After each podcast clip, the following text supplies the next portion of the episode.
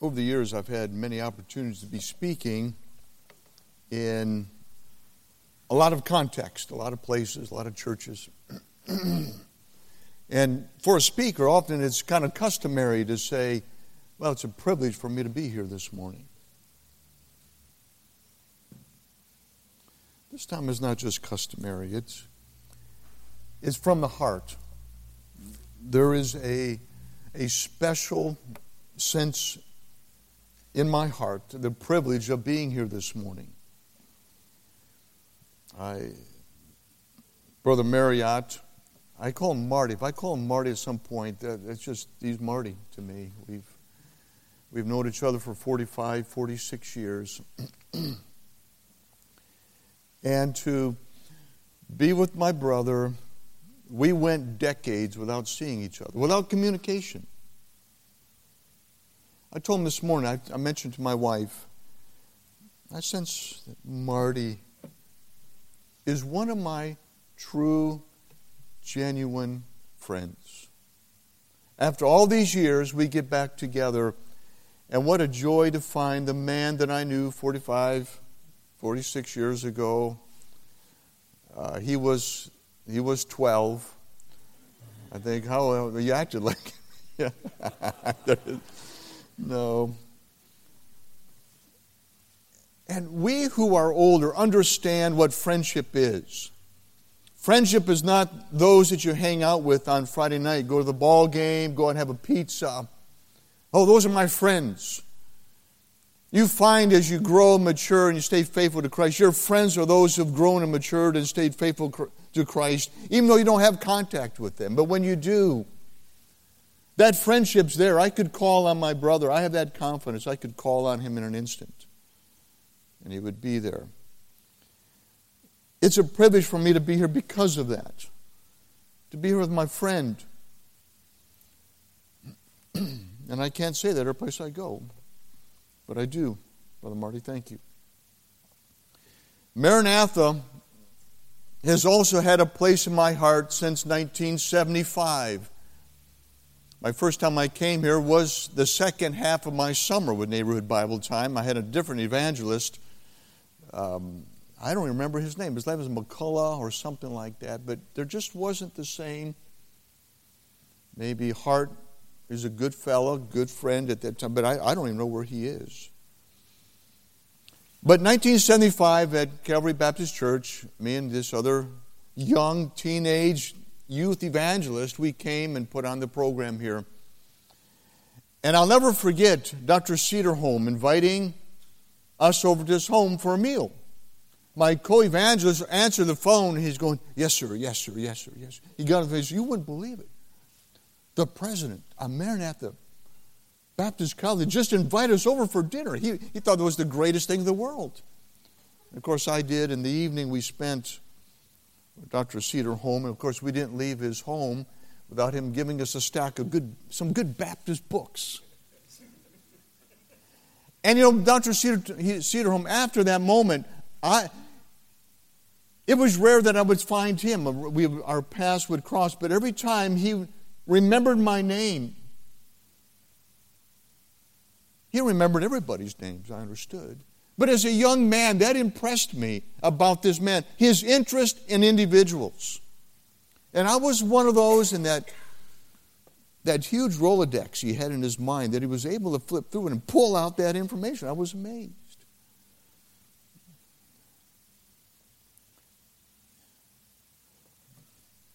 Remember when we got married, 1977, excuse the history, but I, I, I stand here in awe with this. My wife and I were married in 1977. Part of our, our honeymoon, we were Michigan, married in Michigan, went up Mackinac Island, came down. I wanted to bring her to Watertown. I wanted her to see Maranatha. I did. This is the highlight of the honeymoon. She didn't agree. Well, no, she loved it here, but. And I remember Dr. Oates, I was telling him this morning, he gave Paul and me a set of Dr. Fremont's cassette tapes. There must have been 10, 15, 20 of these tapes that we put in the car and listened to those things. And we went on to Mexico. We, have, we probably still have some of those tapes left. I think we do. So there's been the heart here and appreciation for who you are. I've been the, we went to Mexico as missionaries, won't go into the whole story, but now I've been the executive director. I'm in my 31st year. But always hear of what's happening here, what's going on, and always felt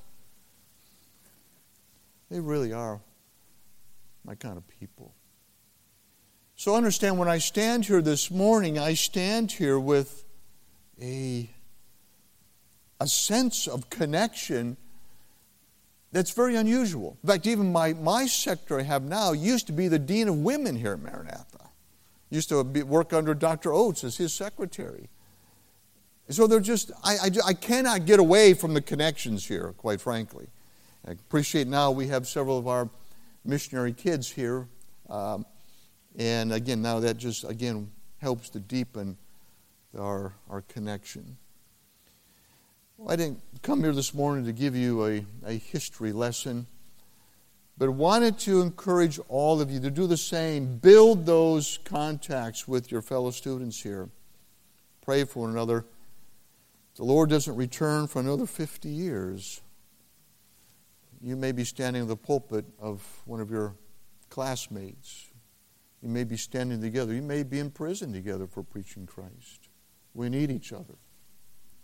And let's make sure we keep those bonds safely secure. This morning, if you would open up with me, and I've got, looks like 25 minutes, okay, um, to open up to Matthew chapter 16. We know the disciples had accepted the call of Christ to follow him. And they left their nets, they left their, their occupation, they left behind those things that they were pursuing up to that point. Really, with the idea of the thought that they were going to be able to be, to follow the Messiah who was going to set up his kingdom here on earth and that they would have a prominent role in that kingdom. That motivated them by and large, I believe, to follow Christ. But here in chapter 16, if we ride the story up to chapter 16, we find that they were far from maturity. And they didn't understand the purpose of Christ. Christ was coming to present himself here as a sacrifice. He hadn't said much about that.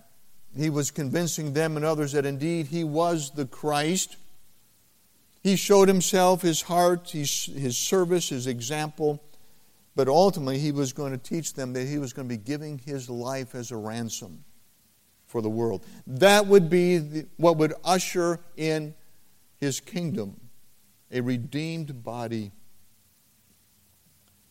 But here we find chapter 16, before chapter 16, and you read the stories coming up to it. And chapter, I think it's 14, is it that the feeding of the 5,000. And then they got into the ship. And after they got into the ship, they did, realized they didn't have any bread. Oh no, what are we going to do, Lord? We're gonna, we don't have any bread to eat. I'm thinking, wait a minute, you just fed 5,000 people with a little boy's lunch. And he said, all we have was one, one little, I don't remember the details, just a loaf of bread. All we have is one bread and there's 12, 13 of you there? See, it's like it still is not entering in who he is. And he was just getting ready to tell them and begin teaching about how he was going to be taken and put to death. And that would totally dash their idea of wait a minute, this is not what we signed up for. We thought we signed up for the opportunity to be a part of his kingdom. And we can sit on his right hand and on his left hand, and we will. And you can imagine what Christ was doing. Now, when I tell them this, that's going to blow their minds. They certain they're going to quit after this. We get into chapter 16, and again, he's to be, be careful the leaven of the Pharisees, that, that disbelief. He's trying to prepare them for the announcement and the beginning of the teaching that he is going to die.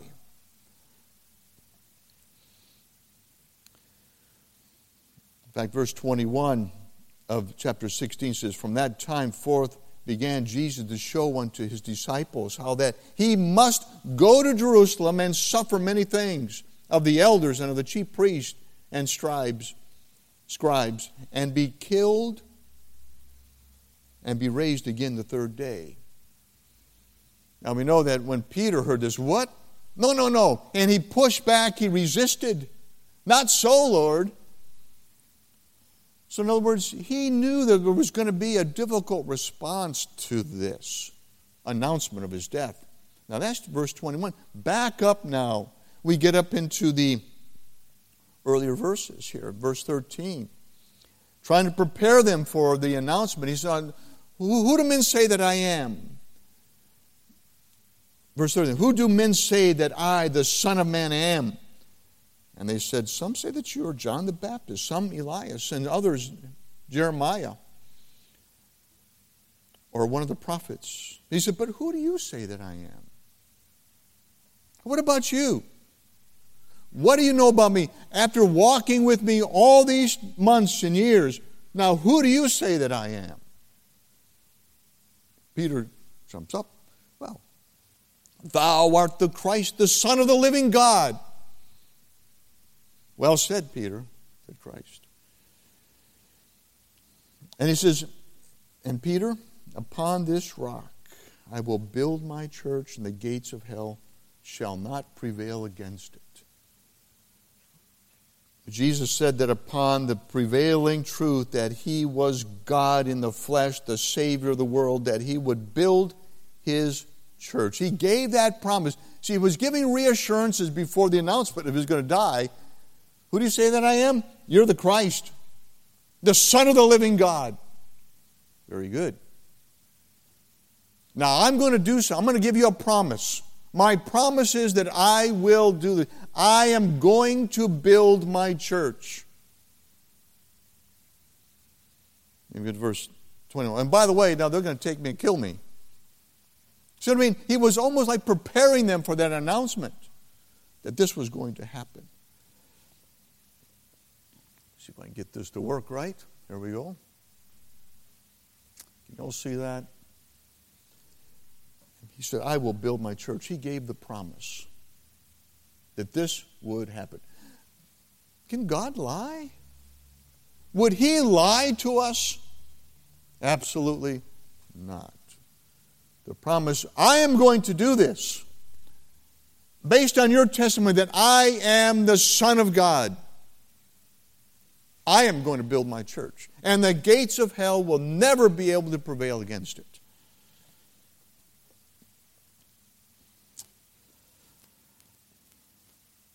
I will build my church.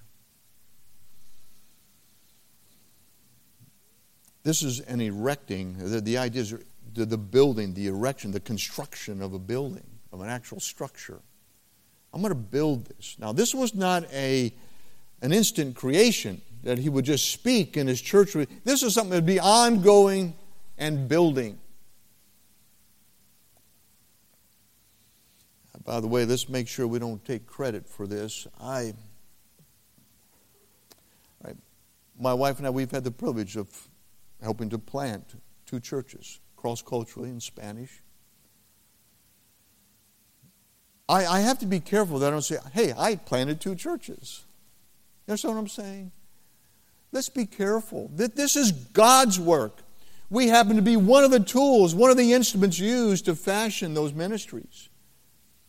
And by the way, when we turned that over, it can, and they had another tool, continue to build that church. But he said, I will do this. I will continue to do it. It's not dependent on a man.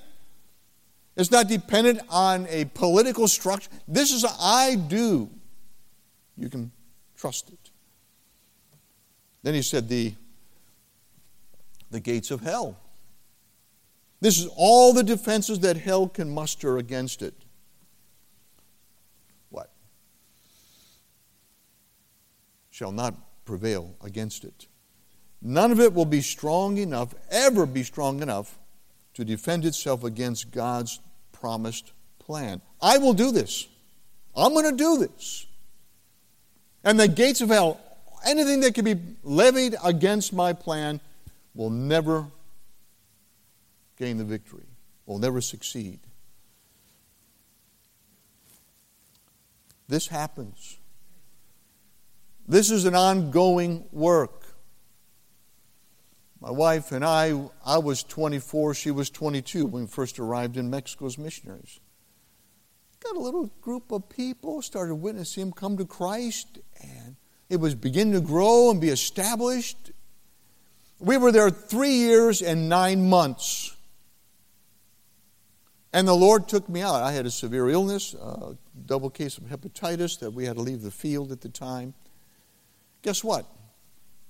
It fell apart, right? Because Brother Mark wasn't there.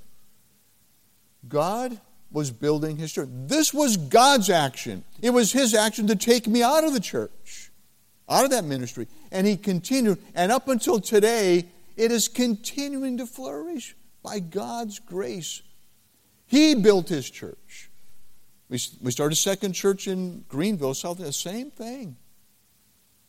What I wanted to share with you is what you're able to commit yourself. Do you believe that Jesus Christ indeed is the Son of God? And that what he says, I will build my church, means we can commit ourselves 100% to this.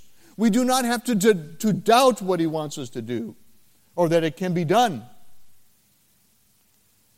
I shudder anytime I hear a missionary give a presentation. He likes the glory and the gory of the mission field. You know, we've been in many mission conferences and, you know, junior Sunday school, and the teachers Oh, boys and girls, this is Dr. Batori. You know, he went to the mission field and he almost died. I'm going. And the little girls, any questions? Yes. Do they have do they have uh, tarantulas? And the missionary said, No, no, all the giant scorpions have killed them all off. I mean, come on, let's, the glory of the ministry. There's nothing better this side of heaven than knowing, serving, and giving our lives to serve Jesus Christ and tell others about Him. I will do this. I will build my church. And the gates of hell will not prevail against it. I'm here to want to convince you this is God's doing. And He intends to do it through my generation and through your generation. But He needs the tools to do it. I will build my church. It is God's promise. Keep forgetting, I've got to keep up with the clicker here. I usually do this through HDMI, HDMI cable, you know. Uh, there was one time when this didn't work out so well, so all I did was I would just put up the white screen, and I, I've worked up the, uh, the life and ministry of Hudson Taylor in hand shadows. And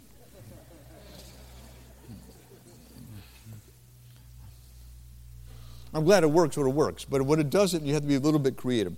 But it says, I have here, it is God's promise to build his church in any land and among any people who desire to know, follow, serve, and worship him according to his word.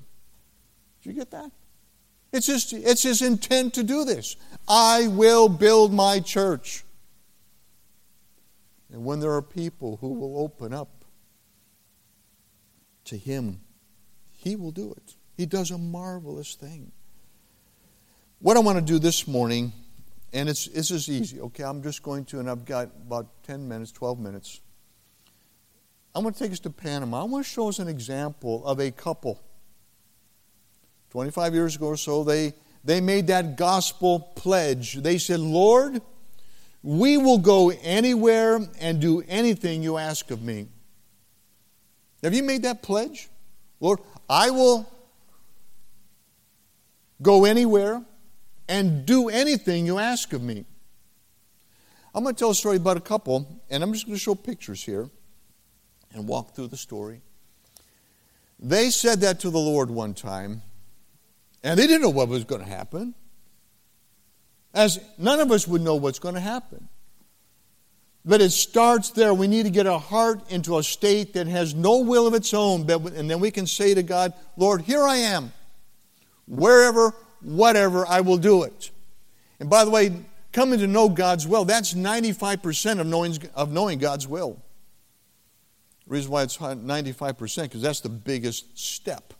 Sometimes that is the hardest step for us to take our own will, our own desires, our own heart, and sacrifice it to Christ and say, Lord, whatever you want, I will do it. Wherever you want me to go, I will go. Oh, well, you can see this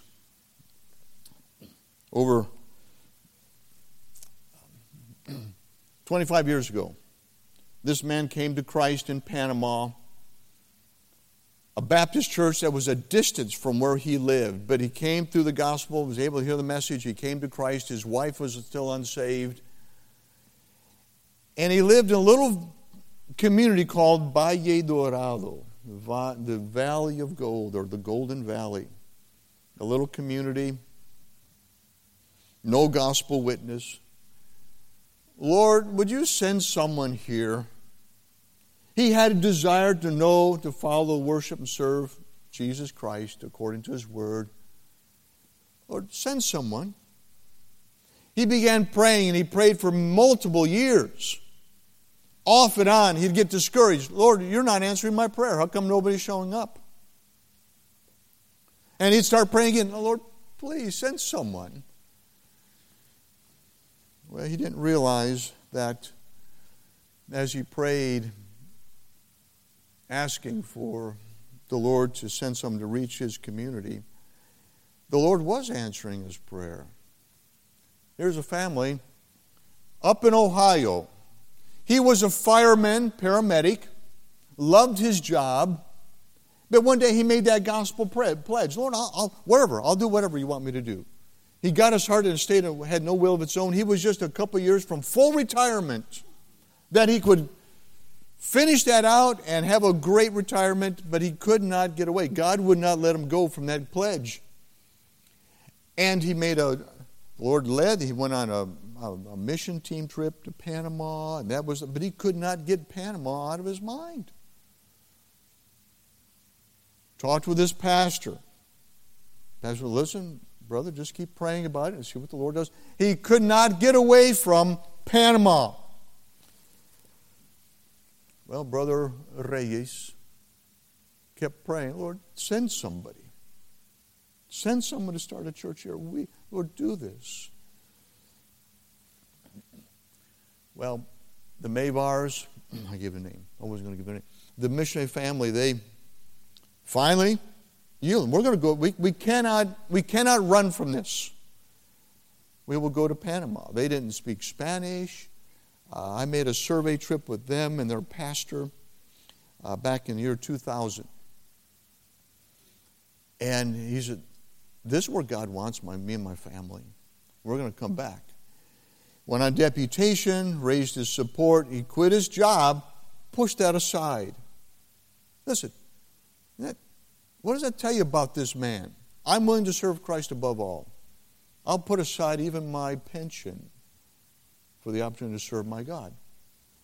You know why?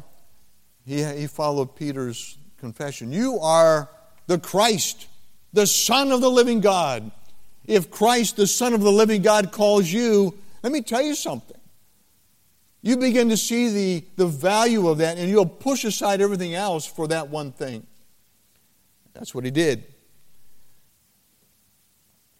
Went on to Panama, went to language school, and happened to be that he and his son, they were out looking, now where are we going to go? After language, learning some Spanish. Um, and they happened to come across, across this road. There was one way in and one way out. And it was, of all places, that happened to be Valle Dorado,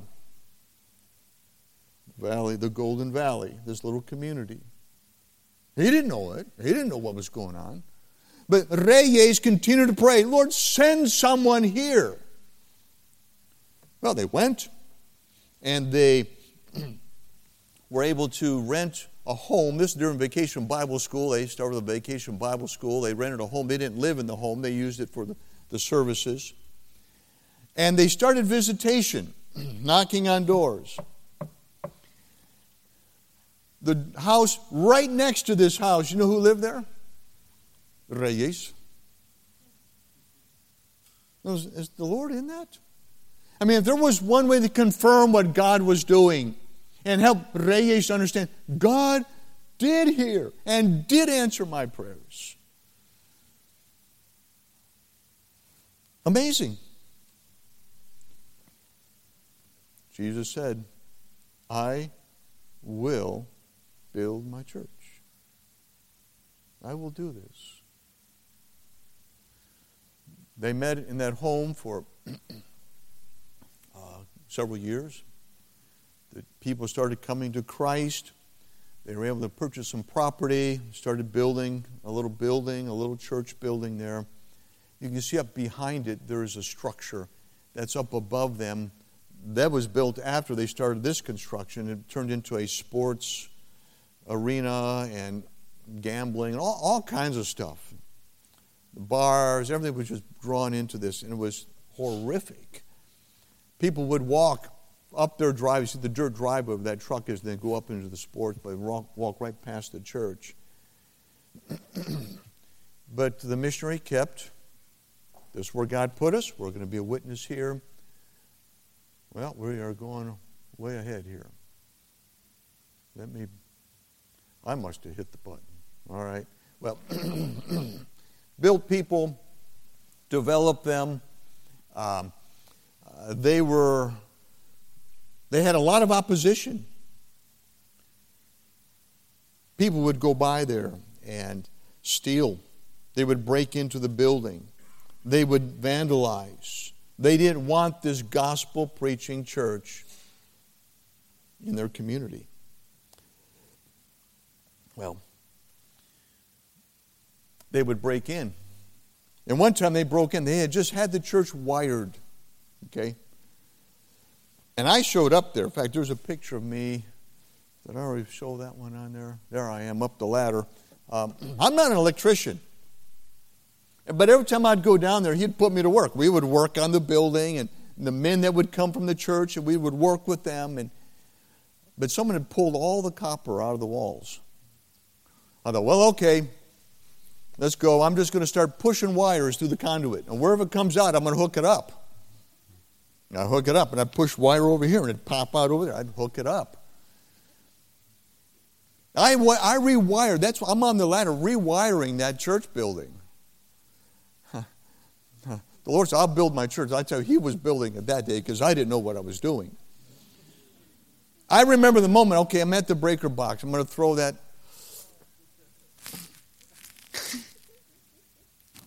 and all the lights came on and stayed on. I have to tell that story because that was miraculous.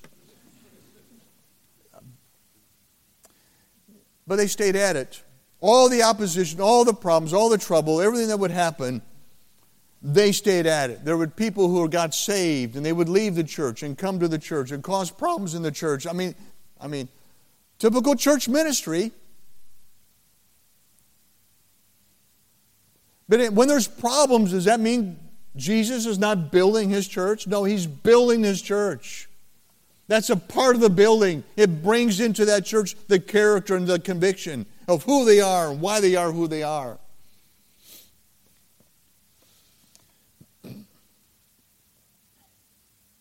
Well, he called me about two years ago now. He had put in close to 20 years working on that, and my wife and I, we made seven or eight visits down there during those 20 years. And every time I'd go down there, we would sit down and we'd have to pray together. And he was not always discouraged, but boy, he was weary. But they kept at it. He He's, I must be found faithful. I'm going to stay. But he called me about two years ago and says, Brother Mark, I, I really believe, I've been praying, I really believe that the Lord is going to be moving us on bring us back to the States. I remember the phone call. I'm going, Are you sure? What about the church? He said, I don't know. I don't know what, I have nobody. I've worked with these men, but none of them would be ready to carry on the church ministry as its pastor. said, well, okay, let's pray. Within six months, he called me and says, Guess what? I think God has provided us a man. A dear young fellow who had had some Bible training, a conservative, a strong, delightful, humble young man and his wife. And the missionary poured himself into him, mentoring him, helping him. And last April, well, there it is. There's, let me go back one more. Last April, I was there for the ordination of that dear brother. The missionary and his pastor was there. I was there. Folks, the Monday morning after that service, the missionary told me, he says he was up, he could hardly sleep thinking about it. The early the next morning, he got up and went to his study, and he said, I just could not stop weeping. And I kept saying, Lord, you did it. You did it. You kept your word. You kept your promise.